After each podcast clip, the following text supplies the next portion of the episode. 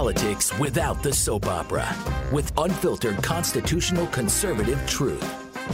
The Conservative Review with Daniel Horowitz. And welcome back, fellow patriots and forgotten American taxpayers, to the one and only Conservative Review podcast. This is your host, Daniel Horowitz, in the house on February 20th, Thursday, for another day of independent conservative talk. And boy, if there was ever a time where we needed a voice for the forgotten American, it is now. A lot of people are focused on that Democrat debate last night, where certainly Americans don't matter in our own country. We are strangers in our own land.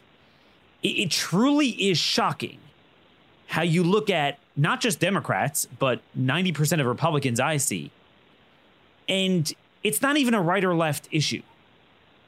When you are an elected representative, your responsibility is for the American citizen. Okay, period. If you have certain aspirations that are global, you want to do things for other people outside of America, you could open up missionaries, a lot of things you can do. But the resources of the United States and the United States government and the focus of our political system is exclusively for the American people. That is deeply rooted in the social compact, governance by the consent of the governed. That is as unalienable as life, liberty, and property. That's what I call the fourth right of the Declaration. And all that you do has to take into account solely Americans' interest. Now, you could disagree over what that might be, but that clearly has to be your intent of buying for Americans. But instead, we have America last. And certainly that was on display last night. But as I noted yesterday, and I have a column out today really shaping this, there is a raging debate inside the Republican Party that nobody is paying attention to. You see, most Republicans are like Lindsey Graham. It's all about the needs of the special interests who want more foreign workers, more immigration, more illegal immigration. And you and I just don't matter. As as Lindsey Graham always says, tell the bigots to shut up. And then there's people like Chip Roy, who's a congressman from Texas, served on the Judiciary Committee as a staffer, and he sent him a letter and said, Hey, what in the world are you doing there? That is the debate we need to focus on. Will this be a Republican Party of Chip Roy or a party of Lindsey Graham? Will this be a second term of President Trump that's in line with Jared Kushner and Lindsey Graham?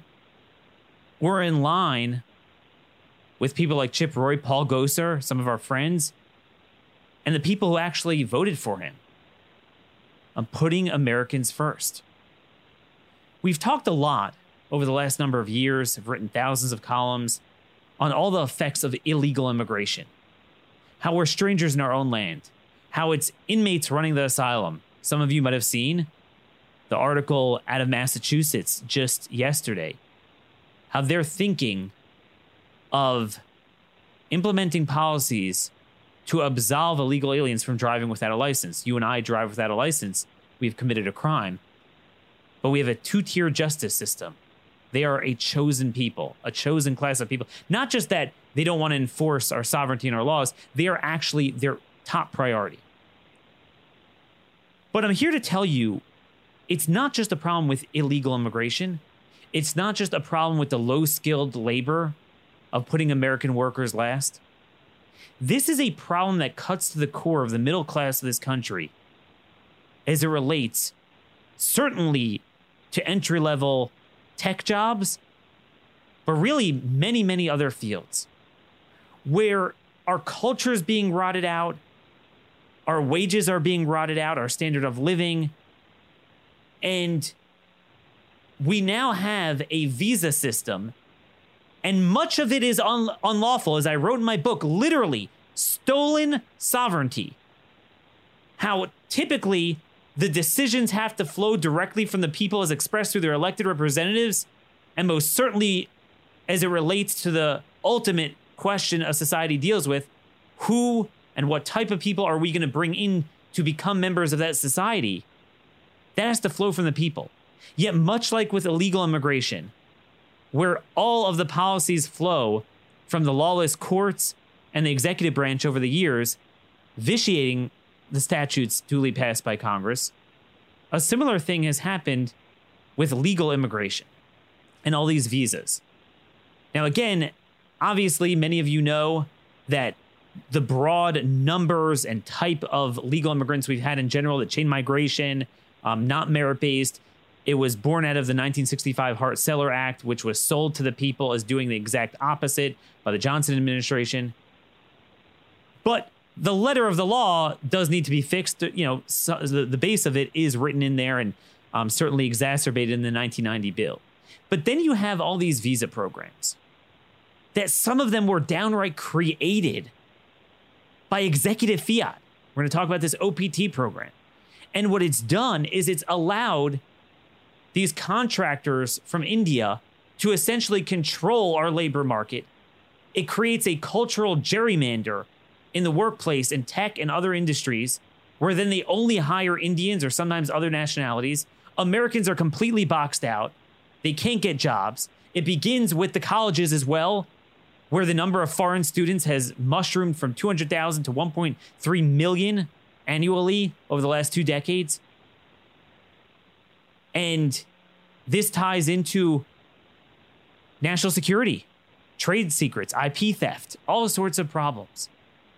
The American worker is being placed last. And as I promised earlier this week, this is an issue I really want to get to more because it cuts to the core of what is happening, putting America last, stolen sovereignty, where we have foreign interests determining our most important national treasure and talent and aspirations. Politically, this speaks to the silent supermajority. I mean, you want to talk about winning issues that it's just pathetic. Neither party wants to latch on to this.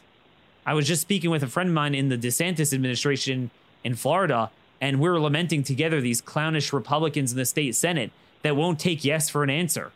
You have a governor who is the most popular governor in America. He's the most conservative governor. He's trying to implement so many good reforms, and it has supermajority support, including um, among Hispanic voters. And yet, these people are just owned by the special interests. How do we break through that? And what is going on? How bad is this problem for the American worker? Again, not just the agricultural worker, workers. Remember, they tell us, oh, they don't want to do manual labor. Okay, but then the same people are telling us Americans don't want to have STEM jobs either. Well, what is it we want? Nothing? Clearly, this is all a sham. With us today is a very special guest. Um, the type of guest you don't really see on cable news because they don't have people on who actually live in the real world, work in the real world, and understand the issues from the bottom up. They have a bunch of talking heads that know nothing other than uh, you know vacuous uh, sparring over Twitter cat fights that are reminiscent of ninth grade junior high fights or something like that. But Hillary Gamm is the author of a must read book. I really want you guys to order this on Amazon. I have my uh, copy in the mail Billions Lost The American Tech Crisis and the Roadmap to Change. She's worked in the tech industry at all levels for many, many years. She shares her insight into how the American worker and college graduate has been sold out, together with two other moms, just suburban moms that care about their children's job prospects, never worked in politics, started a terrific small organization, American Workers Coalition. You could check them out at amworkerco.com. We'll link to it in show notes, where they have all sorts of information on how we're being sold out with H 1Bs and the OPTs and all these programs and how they want to make it worse, but what we can do to make it better. With no further ado, it's an honor to bring Hillary on for the first time, which will no doubt not be the first time we will have her on many times because there's so much to discuss. Thanks so much for joining us, Hillary. Hi, Daniel. Thank you so much for having me. Well, thanks for listening to my filibuster. Um, people have heard from me. I want them to hear from you. So we're going to get to this specific problem that my my listeners know, and they're very alerted and calling the White House over this HR 5038, this sellout of low skilled American workers and amnesty, mass amnesty bill But among the top bills that will likely be passed in a second term of Trump by a Republican Congress, if we don't speak up, is this S 386 to take everything that is wrong with the Indian monopolization of our workforce and exacerbate it. Um, I want to get to that, but I first want to start off with the general scope of the problem, which I would say is the 800 pound gorilla in the room. There's a Wall Street Journal article I know you just sent around, um, one of their editorials from from last night by the editorial board, basically repeating what I believe is the impetus, at least politically, for this agenda. It's not their what's driving them, but it's what they use publicly to excuse it and they basically say Americans suck. I mean, that's just you know uh, a short form of it. That we can't do uh, manual labor, they can't do STEM, they can't do anything. There's nothing they can do. There's just not enough workers. What do you want from us? And therefore, we need more foreign workers. Hillary, why do you think Americans don't suck? Well, I know Americans are fantastic, and we're lucky enough to live in the most impressive country in the world where we have so many opportunities. And I just want to make sure that your listeners understand that the only way that we can keep our country a democracy and help it to thrive and ensure that the American dream is something that every child can achieve in the United States is if we focus on jobs and education first for Americans. And that's something that's been lost in the rhetoric for many years. And unfortunately, those individuals in the United States who run our largest and most successful corporations they benefit from the propaganda that we don't have workers, we don't have the intelligence, we don't have the education, we don't have the ability. But it is simply that there, it's a myth, it's propaganda, and it's all lies because we have the talent, the ability, and the numbers here in the United States today to help our economy move to even greater heights and help our nation achieve uh, the most greatest future that it possibly can. So that's kind of where we're at. Now, Hillary, but don't don't we have major education problems in, in America and these people just aren't up to snuff for for entry level coding no. jobs and programming jobs? We really don't. We uh, today are employing less than 50% of those students who are graduating with STEM degrees. Some figures indicate it's closer to 25%. So we are educating, we, we are forcing our American families to pay for this exorbitant uh, cost of higher education today. Um, today, the cost of a U.S. college degree is three times what it was uh, in the 1980s or 90s and, and their parents' generation, uh, accounting for inflation.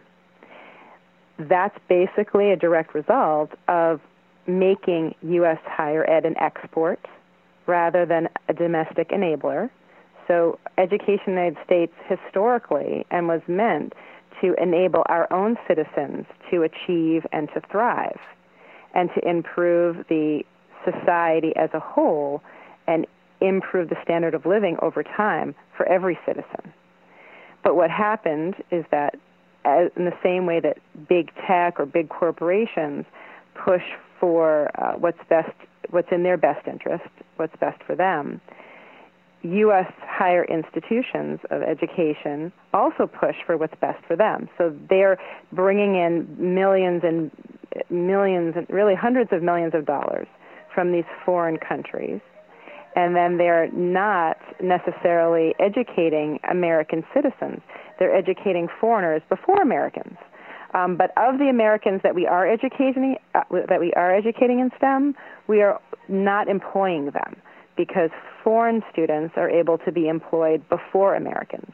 And we've created and passed legislation and created, um, from a government perspective, the ability to hire foreign workers rather than Americans in a way that's easier, faster, and cheaper for the employers both at the corporate level and also in the education and research area. So I want I want to pick up from there. That that that's that's a good landing place.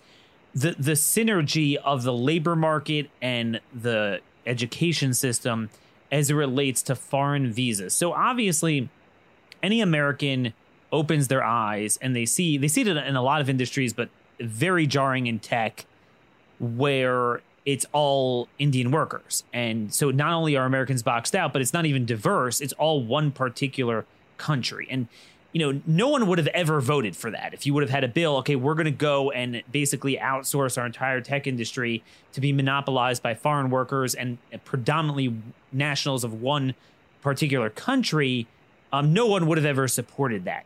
How did this evolve? You know, we, we are told there's only 55,000 H 1B visas per year. Yet we now know, I mean, Neil Munro at Breitbart, I was actually just talking with him this morning.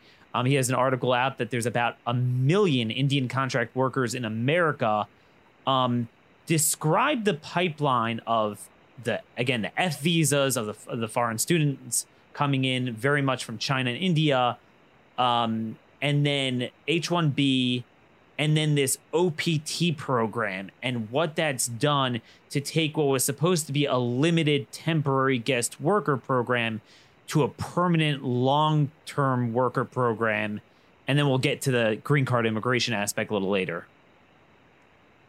Sure. So that's a lot of information you want me to cover, and we only have a few as minutes. As much time as you, you want. Just yeah, run. Okay, T- tell me what you want me to focus on. So first, you want me to explain to your listeners exactly how, how did the, the, monopoly kind of the come history about? of how it came about. Yeah, how did this monopoly come okay. about? Okay, okay. So in the late uh, 1900s, right? It was 1980, 85. There started to be a basic domestic hysteria that grew into a global hysteria that the world was going to end when the clocks turned 2000 in 1999.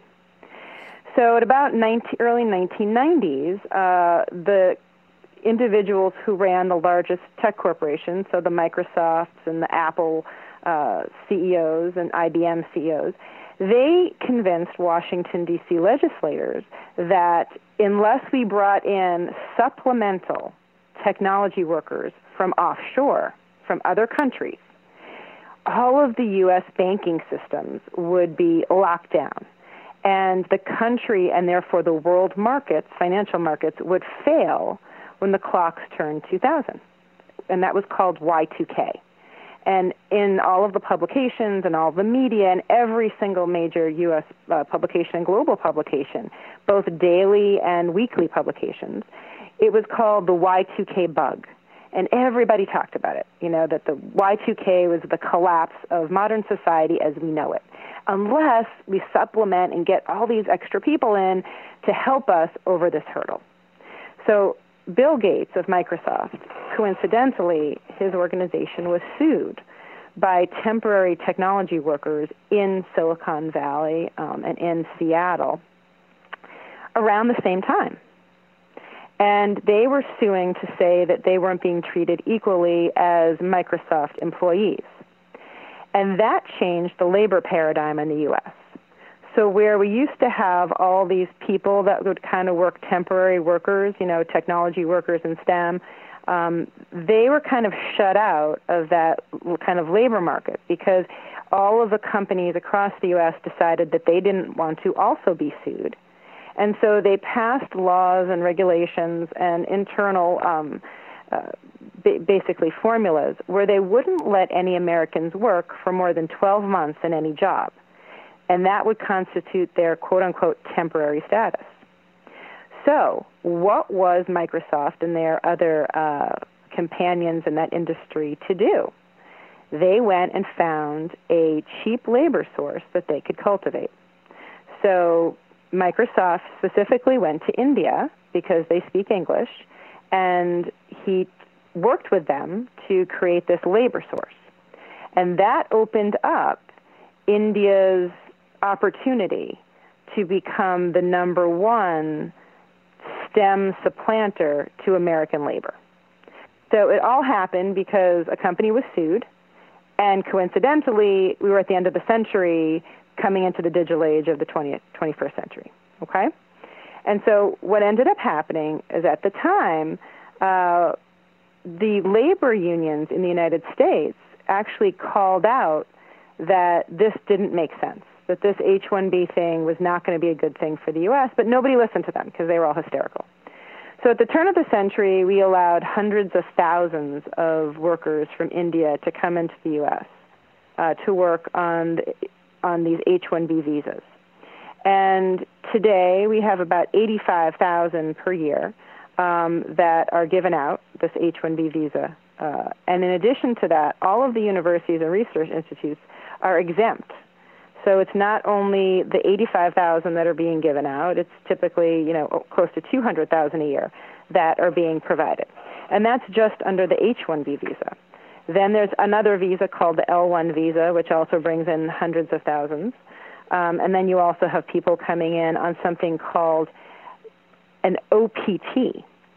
So when a student comes to the United States um, as an F1 mm-hmm. visa holder, they have to basically claim that they're only coming to the United States for an education. Okay? And so when they come as an F1 visa holder, they're not coming to work. They're supposedly just coming to get an education. Well, during the Bush administration, and then it expanded under the Obama administration, a program called Optional Practical Training has given these students the ability to instead work in the United States virtually indefinitely. Even, even so, though statute precludes that from happening. Well, no. So, so currently there's a lawsuit where uh, John Miano and his organization are suing the federal government that OPT is illegal. Exactly. Because it was never ratified by Congress. So basically, it's, it's like by DACA. executive order. I'm saying a lot. Everyone, our listeners know about DACA. Like Obama said, you know, there's too many illegal immigrants that need to be legalized. I want them legalized. I'm just going to do it pursuant to statute, they have to be placed in removal proceedings. But I'm just going to give them a program, give them social security cards, work permits. So it's almost a similar concept that we had an H 1B program. Um, we had student visas. We had different categories. There were non immigrant visas, they were for conditional presence in the United States for education or for temporary work. And basically, the executive branch, out of whole cloth, created a workaround. Is that correct? Basically, what happened is the 85,000 H 1B visas plus the unlimited H 1B visas that the universities and research institutes can claim were not enough for the CEOs of America's Chamber of Commerce members. And so they went to President Obama and said, We need more. So 250,000 foreign workers per year on H-1B or you know 100, 200,000 or whatever the number is. Um, but it, the 85,000 H-1B workers per year is not enough. So we need more. So we need you to create this vehicle so that we can get more. And so what they did was they took this OPT program that was created under Bush 2 and then they expanded it. So today, close to 300,000 F1 students in the United States or F1 graduates in the United States are working instead of U.S. citizen college graduates or U.S. citizens who are professionals that were working. So this is like an extra 300,000 workers per year that basically are coming to the U.S. So when we talk about educating a million Chinese a year, or we talk about educating, um, you know, 500,000, you know, 1.5 million Chinese, Indian, and Saudi Arabian students, because yep. those are the top, top three, three, students yep. from foreign countries. We're basically talking about educating them and giving them the opportunity to work in the U.S. indefinitely. So, so Hillary, contrary pla- to, place of to Mitt Romney's famous stapler, well, you know, this is an outrage. We educate them and send them back. We're going to staple a green card. So that's essentially what we're doing. Now, it's not directly a green card, but we are essentially giving them de facto permanent legal residence here. We're giving them access and opportunity to the jobs. Yeah. But in addition to that, what's so egregious about this OPT CPT program is we're making it so that the foreign student or the foreign graduate is actually a more desirable hire than the American. Okay, let's let's hear that. That this is very important. So you're saying it's not just the sheer numbers we're bringing in, um, just both in the education system, uh, which is again, it, it really there's a lot of problems in the universities we could talk about, a pipeline to jobs. But you're saying pound per pound, you put yourself in an employer's shoes. He would rather hire one of these OPT workers. Why? Because since OPT is is is administered by ICE and it's associated with an F1 visa, which is a non-work visa, there's no provision for an OPT or a CPT worker to have to pay taxes or for their employer to have to pay taxes. So what that means is that this OPT CPT program hurts our senior citizens and it hurts our children. It is it is a it's a program that has gone completely unnoticed and under the radar, and it's displacing Americans at the greatest rate. It's actually bigger today than the H-1B program. Yep. And you don't hear about it on the media. Nobody talks about it. Nobody wants to hear about it. Um, but every single OPT or CPT hire basically is at a 16% discount over an American citizen. So if you take two graduates from Columbia University who both are educated in mechanical engineering, and you want to hire the American graduate or the OPT graduate, the American graduate will cost their employer, regardless of the company they work for, 15, 16% more than the foreigner because the yep. company has to contribute to FICA taxes, Social Security, and Medicare.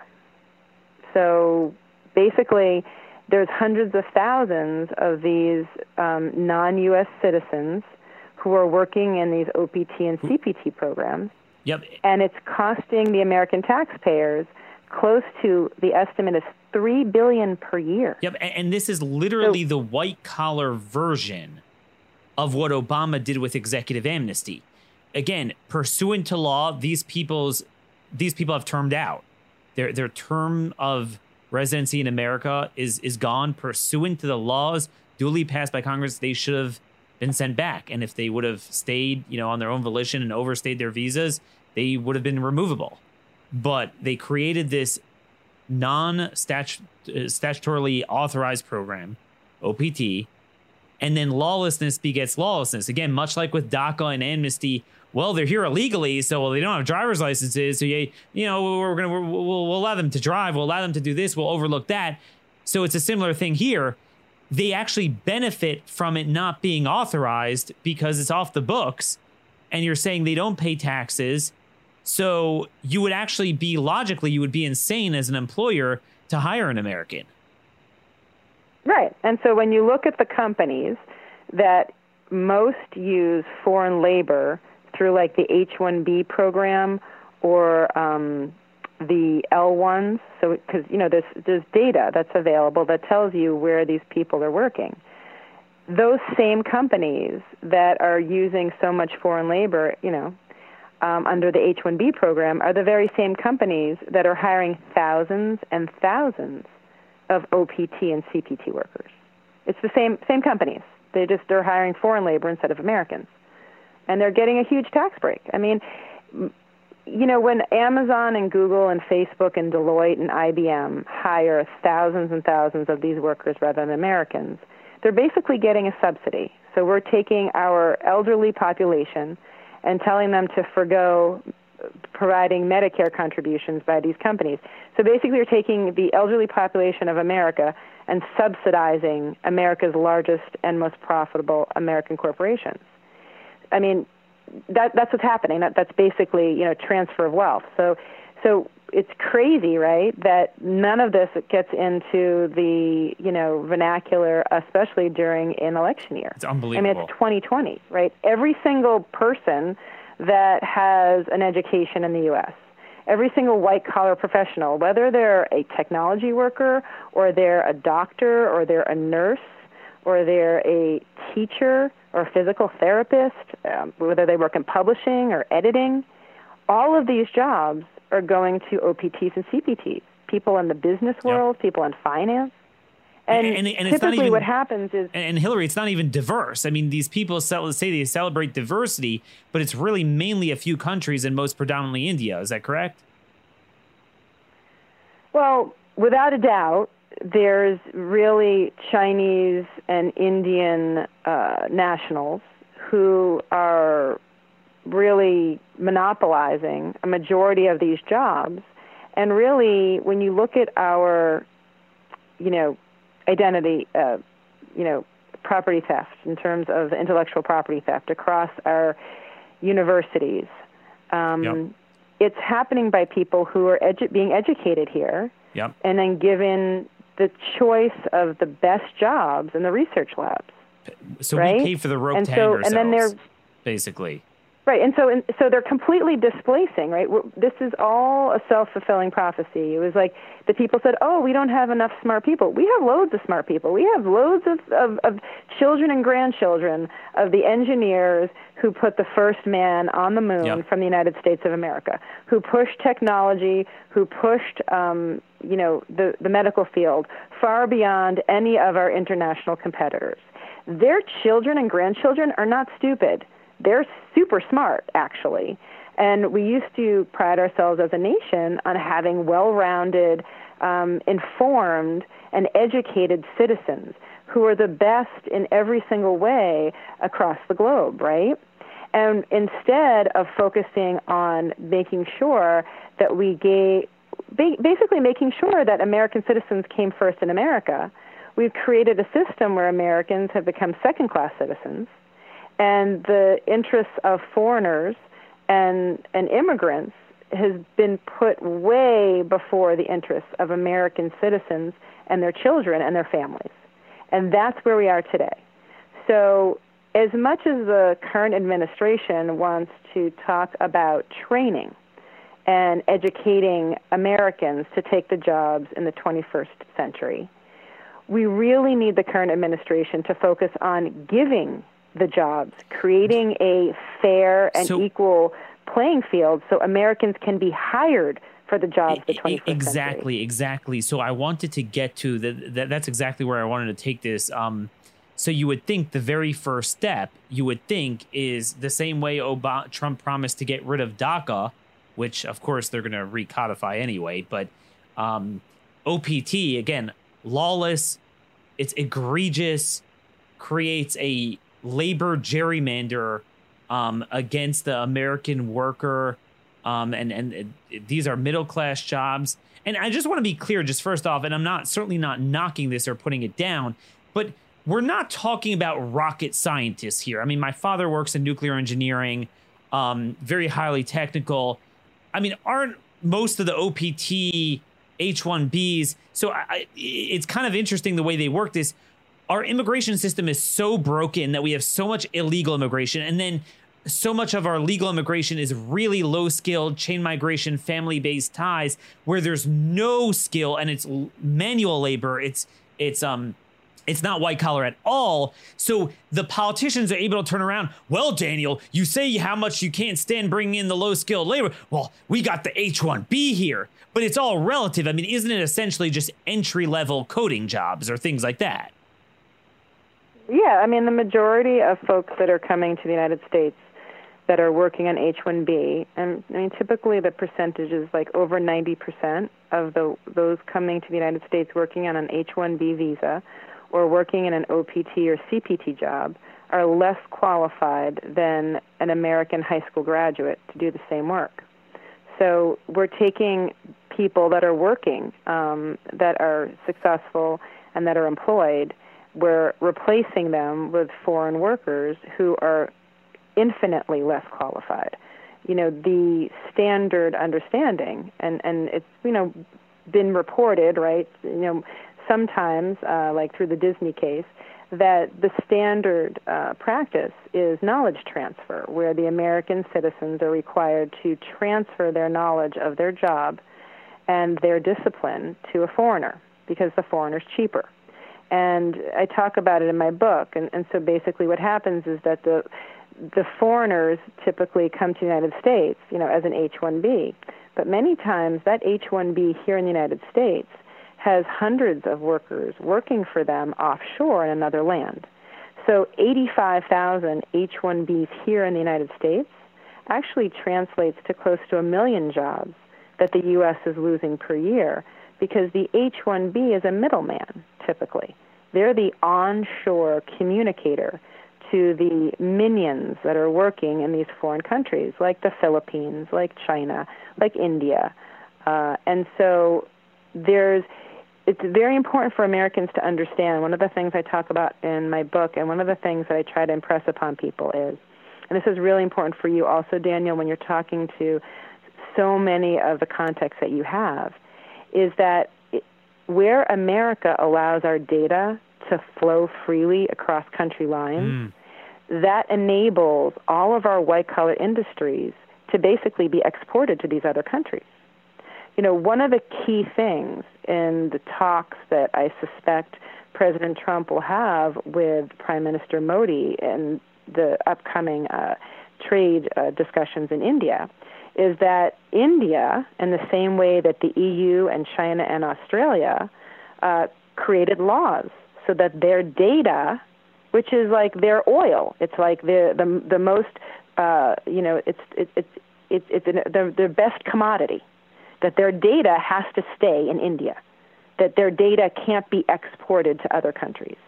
And if the United States would pass a law that just kept our health data here in the United States or our financial data in the United States or kept any of our data local here in the United States, we would bring back millions and millions and millions of jobs to the U.S. Millions. And they would be jobs that high school graduates could have all the way up to PhDs. So by allowing all these jobs to leave the U.S., all these white collar professional jobs to leave the U.S., I mean, it's accounting, it's every possible profession yep. that you can think of, Daniel. It's every it's not just possible major programming. that. That's right. It's every it's every white collar professional job that any one of your listeners either majored in or is paying for their child or grandchild to get an education in. Every one of those jobs is now on the path to being replaced by a foreigner here in the U.S. or being sent outside the U.S. with no ramifications, no ramifications whatsoever to our country. And that's the reason we have all these issues with cyber security and why we have identity theft yep. and why we have all these trade secrets with, being stolen. Trade, um, yep, and intellectual property and and people having their public data. I mean, you think about it somebody in a foreign country can find out, you know, your name, address, your phone number, and your political affiliation um, by accessing information located on the internet, because some states have that information publicly available. And so we've opened up our country to a world of ills and issues because we are not keeping our data here in the U.S. But the biggest deal is that we're, we're, we're literally costing our country trillions and trillions of dollars and millions and millions of jobs and taking away the future opportunity for our middle class to thrive and taking away the significant opportunity for those in the working class to ascend to the middle class. And instead, the way it's set up now is we have the richest Americans able to can get richer and richer and we're creating more of a king serf kind of situation yep. in the U.S. rather than the equality and democracy that I was raised um, to understand, enjoy, and appreciate. Yep, and, and as you guys could appreciate here, I mean, the free market did not build this. This was all distorted by government. Um, 100%. You know, hundred percent distorted by government.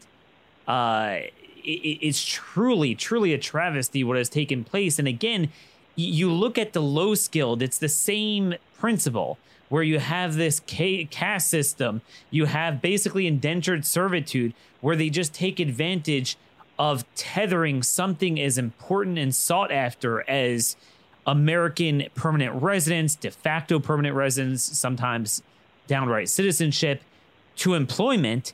And you take so many desperate people from either third world countries or places where they they would die to come here, and you tether it to employment, man, they're going to be willing to come here and get that and achieve that for such a so much of a lower wage. But then there's the second, what I call the second order effect. Once you have that, you know, enticement because of the wages and with OPT, downright the tax structure to get them in the door, now you have a self fulfilling reality where you can only get people of the same ilk and then they turn around and say, oh, we can't get Americans. So could you describe for us the following? I said yesterday um, on on the show talking about again the parallel with low skilled industries, how you have a cultural gerrymander. So Tyson Foods, they brag about how, oh, we have 800 of the 1,300 people working at this plant are Sudanese, Congolese, and Somali. And really, probably all 1,300 are, are foreign born. But, you know, from these particular places, there's nine languages spoken. So, aside from the wage issue, it's just a self fulfilling reality. Americans aren't going to be able to work there. They're not going to want to work there. The, the middle management's not going to want to hire them. They're going to go straight anyway towards the same people from that background. Is that what we're seeing with white collar tech jobs as it relates to Indians? Well, I would like to make it a little broader, a statement. It's what we're seeing with white collar professional jobs. You know, we could talk about nurses. Mm. Um, so l- let me kind of phrase it because I you're 100% right on that there's a second order effect when you tether employment to citizenship. So, as you correctly stated, somebody from a foreign country who's dying to become an American citizen and enjoy all of the benefits of being in the United States working will do pretty much anything to be in that situation. So they'll work longer hours. They're not going to work an eight hour day. They'll work a 16 hour day. They'll work an 18 hour day. They'll work on the weekends. They'll be available 24 hours a day um, so that they're always available to answer any questions. That's a very different working paradigm than what the United States achieved in terms of workers' rights. And one of the things I think it's so important for your listeners to understand and draw the lines to is that the very people who claim that it's important to give minorities and women opportunities in the United States. Hmm. It's important to encourage good uh, worker um, benefits in terms of wages or you know insurance benefits or family leave. Those very same individuals should clearly be promoting a situation where we have American citizens working so that we can maintain any advances that we'd achieved in those areas. The reality is this because of the millions of U.S. workers who have been laid off and displaced and replaced by foreign workers on H 1Bs, L 1s, and OPTs. American citizens have had a tremendous degradation in their worker rights. There's been wage stagnation, women and minorities have been pushed out of these important fields like research, nursing, technology, teaching, uh, especially at the uh, university level. Mm. And the benefits have decreased. And so, to your point, do Americans want to work in an environment where they're the last man standing?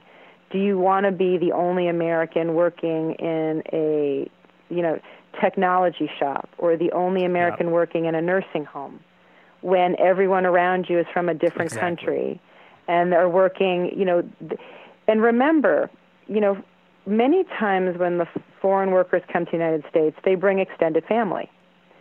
And that in and of itself represents a, typically an advantage over an American citizen. When you have an American mother who has to uh, take care of their elderly parents and take care of their children. You're putting them in a very difficult position when you're lining them up against a foreign mother whose parents are there to take care of the kids.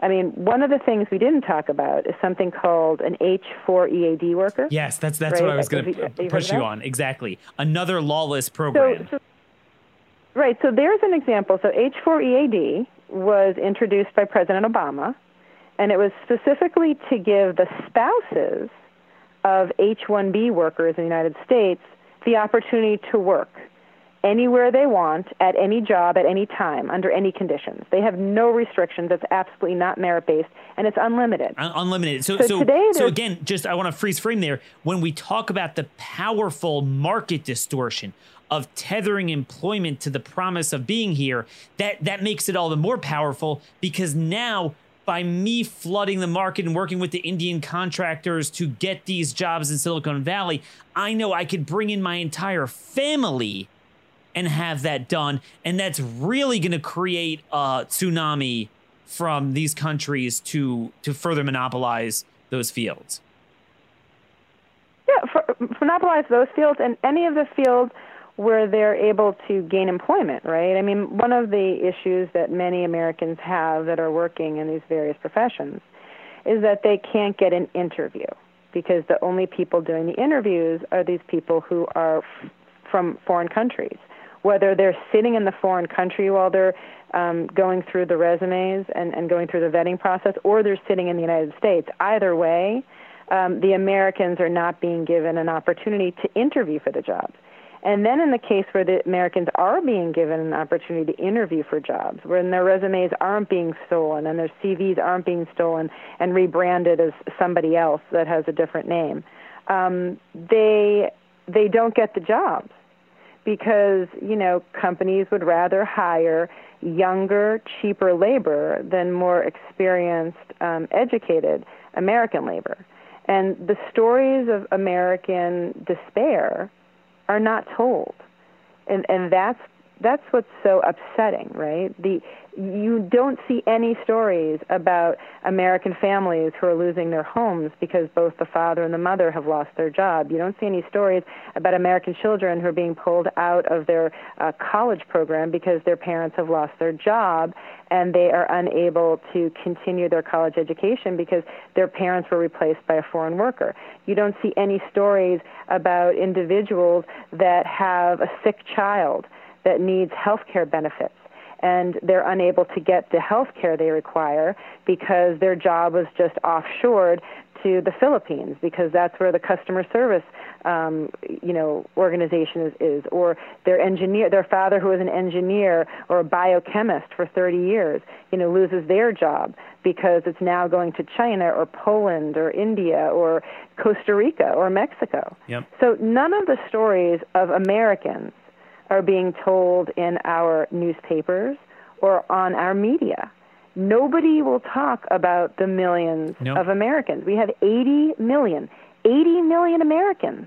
There's 80 million Americans of working age, 40 million Americans of working age with no disabilities, no issues, yep. college educated, high school educated that are not working. And that's and that's they're not the thing, working Hillary. because they don't want to yep. work. They're not working because there's no opportunity. Th- that that's the thing you know, again, if you had a tiny country, maybe the size of Israel or something, you could say, well, you know, maybe they need to import some people. It defies logic to say that you could have a country that big and yet everywhere, low skilled, high skilled, everywhere we need, we, we, we, we need farm workers. Um, you know what's fascinating? I just brought up this quote I, have used before. Uh, Calvin Coolidge wrote a column in his final years um, in a newspaper column after he was president and he talked about how uh, you know just that era in the 20s where we had this mass migration and a lot of people celebrated i'm a product of the great wave. But part of why it succeeded perhaps the greatest reason there's a lot of reasons i write about chapter 7 in my book but the biggest reason is we did have a shutoff after that. Now we're at a point where our wave is much much bigger since the 70s it's intensifying with no um, end in sight immigrant, non immigrant workers is unreal. 1.1 million green cards are given out a year, 700,000 low skilled uh, visas, God knows how many. Um, you know, so-called high skilled 1.3 million uh, student visas a year. Um, so he said we have certain standards of life that we believe are best for us. We do not ask other nations to discard theirs, but we do wish to preserve ours. Standards, government, and culture under our free institutions are not so much a matter of constitutions and laws as of public opinion, ways of thought, and of methods of life of the people. We reflect on no one in wanting immigrants who will be assimilated into our ways of thinking and, and living, believing we can best serve the world in that way, we restrict immigration. And again, he was he was the ultimate free market guy. I mean, libertarians celebrate him all the time, his uh, uh, policies on taxes and regulations. But he understood that that's not free market to go and flood people, flood the country carte blanche with those that have a very very different standard of living. So we had President Trump that really spoke to this uh, for those of you who are watching during the debate last night, Trump held a rally in Phoenix. Now, Phoenix is very famous for his the speech, the immigrant immigration speech he gave August 31st, 2016, and he famously said, "We will reform legal immigration to serve the best interest of America and its workers." Hillary, you work with some people in Washington. You try to, you know, educate them on these issues. Shouldn't it be a no-brainer that 4 years into this administration an America First immigration that OPT and H4EAD, which are complete as as lawless as DACA, should be gone. We know we have uh, Gosar's bill, HR 3564, for those of you who want to push it with your senators in the White House. But even without that, I mean, executively, this should be gone. Yeah, I mean, by executive order, President Trump is able to end both H4EAD and OPT. Uh, but they they've made no mention of it. It's not in the news. They don't talk about it. Well, they do um, talk about so it. Many, they say we need more workers. There's so yeah. I mean, there's so there's so but they but basically, you know, uh, in terms of kind of the President Trump's administration, I mean, he only is speaking to big tech, right? He's only talking to Chamber of Commerce members. I mean, they're yeah. only talking to people whose best interests are to keep flooding the labor market with cheap foreign labor and allowing white collar professional jobs to be outsourced to foreign countries. He's not talking to any of the Americans that are you know, disenfranchised and, and affected by his inaction in, in these areas. And, you know, we are all hoping that President Trump is going to uh, make some changes and end H4EAD and, and hopefully end the OPT program, at least amend it. Um, and we're hoping for the best. And, and the best thing the listeners can do is, you know, join us. And, you know, we're trying to educate Congress. We're trying to educate, um, you know, the folks in the White House. I mean, we're trying. So, so what, but, what's your rallying cry? You know, Everyone asks me, what can we do? So, what could people do to help your work? You're just, you know, three moms uh, really trying to speak for the forgotten worker. Uh, what, what, what could my audience do to help?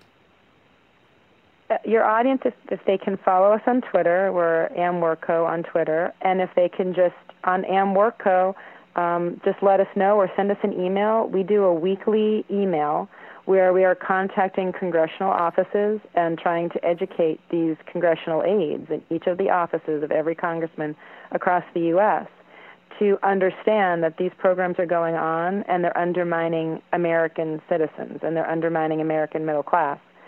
That, and if any of your listeners are ever at a debate, can can they just ask, or eh, eh, or if they contact their local paper, if they do anything? The issue is that Americans are staying silent they're not yes. calling out to their newspapers. They're not calling out to the media. They're not calling out at debates or town halls and saying, what happened to legal immigration? My kid is in debt for $200,000 and I don't care about debt forgiveness. What happened to dignity through work? What happened See, to the promise? Oh my gosh! that we were going to give. Y- y- that really pisses me off because you're, you're so right on that.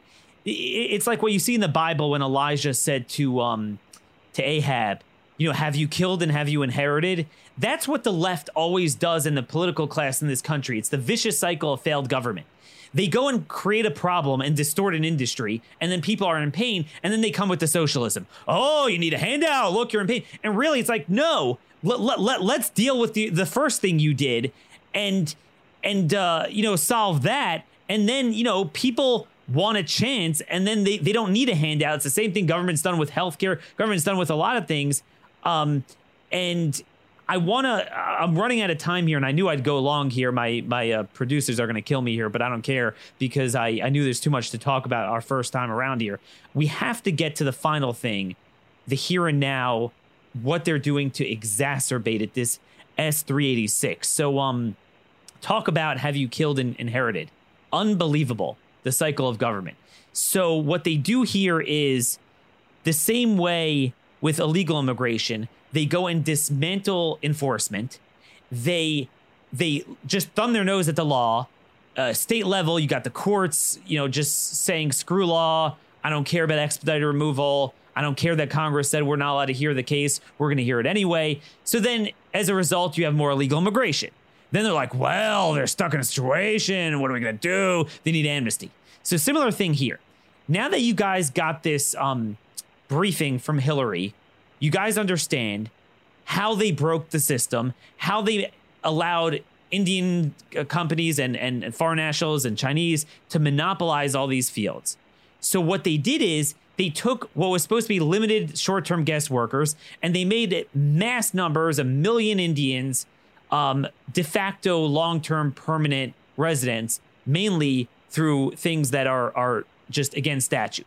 So now they have a problem. Well, Daniel, you got all these people that were brought over the, with the promise that they'd be able to stay, but then they can't get green cards because it's it's capped.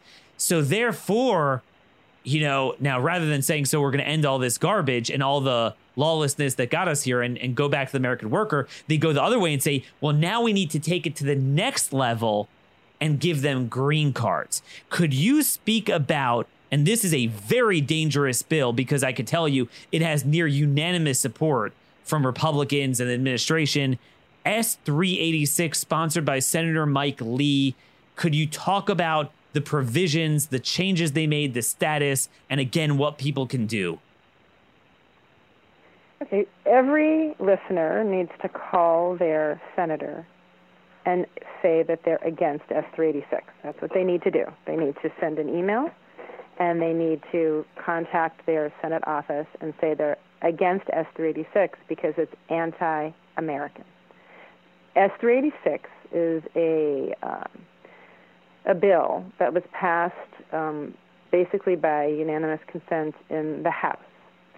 And basically, um, as you indicated, it's to remove the country caps. So it seeks to eliminate the 7% country cap for um, green cards from any one country.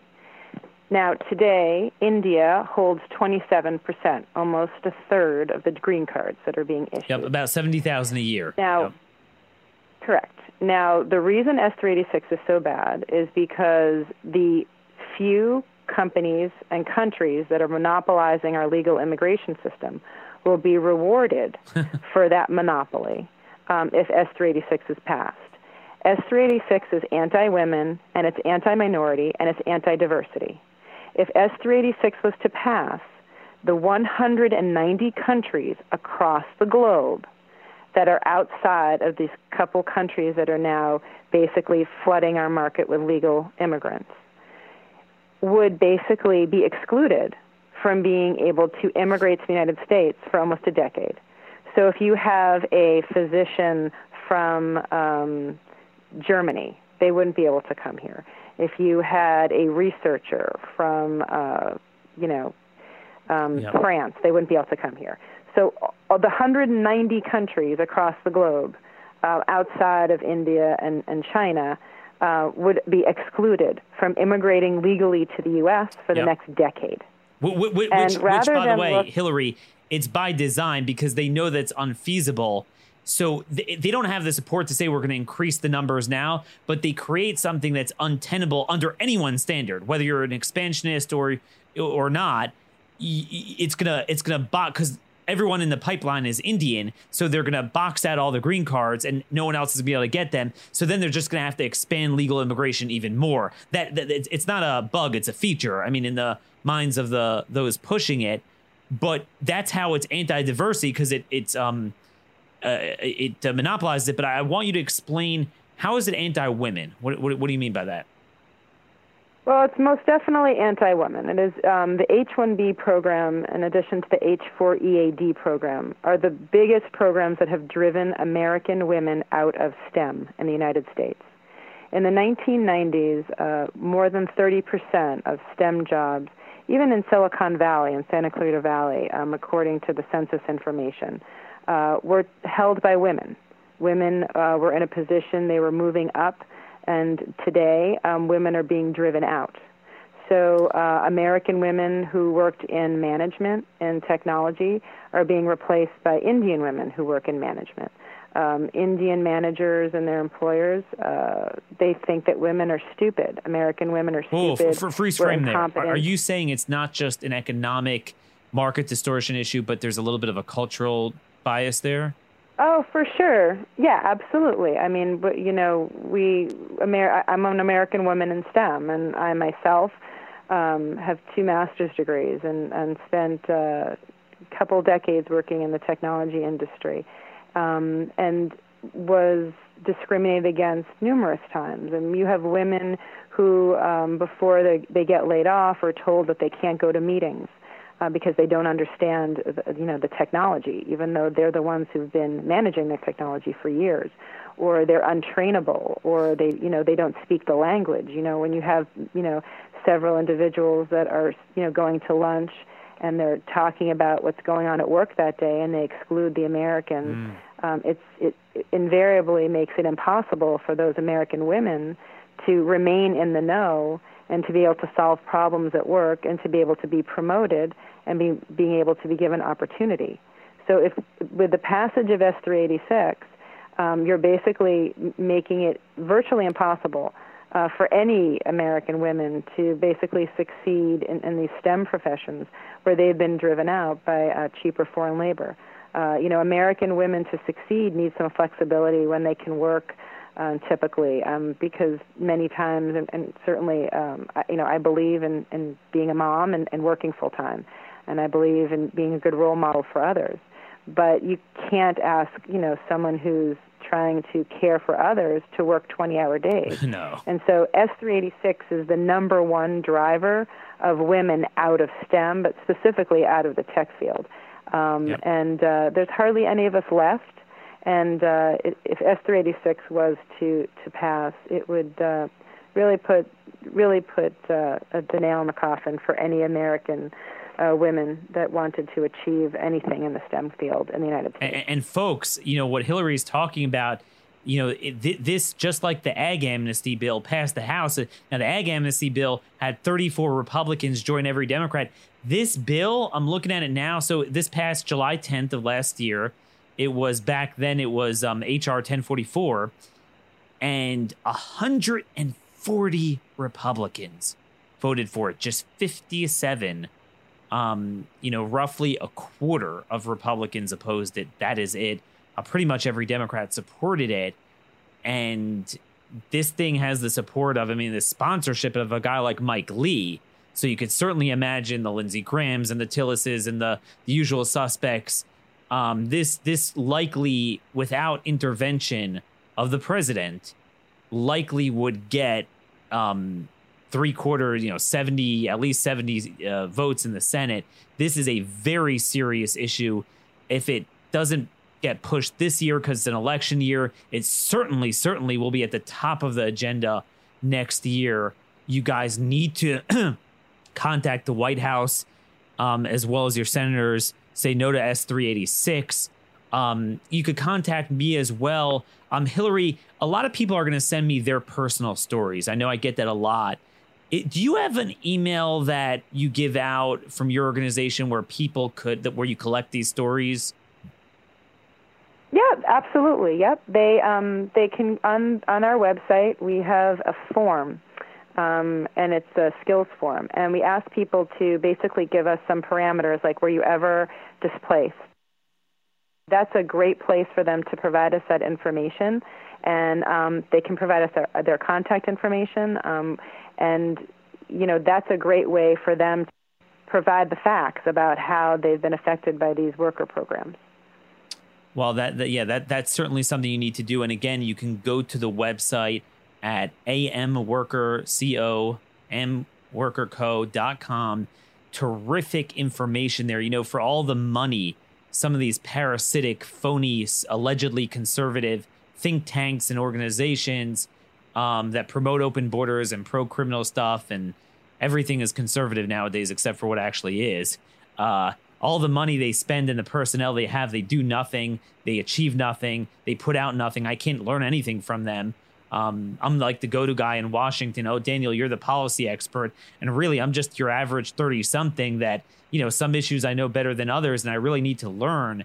And there is, you know, just just three moms just got together. So yes, you know, um, sign up there, send them your stories. Uh, Hillary, we're out of time, but I'm sorry I made you work hard. Really put put a lot of general stuff on you. It's hard to break the ice on such a multifaceted issue the first time, but I want to have a follow up with you and some of your uh, your your colleagues uh, at American Workers Coalition. Any closing thoughts before we sew it up here? I just want to thank you and thank your listeners and just let you know it's www.amworkco, A-M-W-O-R-K-C-O. Uh, so that's the website. Follow us on Twitter. Get in touch with us. Um, we just need critical mass. If we had thousands and thousands of American citizens saying the same thing to the White House, saying the same thing to our congressmen, and saying the same thing to our senators, they would start listening and they would stop passing bad legislation and start putting Americans first for education and Americans first for jobs. So thank you, Daniel. I hope to come back again, and I hope Marie and Barb can come back too. Perfect. We will certainly have all three of you on. There you have it, folks. As Jeff Sessions said, the masters of the universe are behind this. We are our best advocates. We are our only advocates. The forgotten American taxpayer American worker, our sovereign society, language, culture. It's all at stake. And we really have no voice. You got to appeal directly to the president. We need a second term that is in line with the president's promises, not in line with the corporate masters. Till tomorrow, God bless you all, and thank you for listening.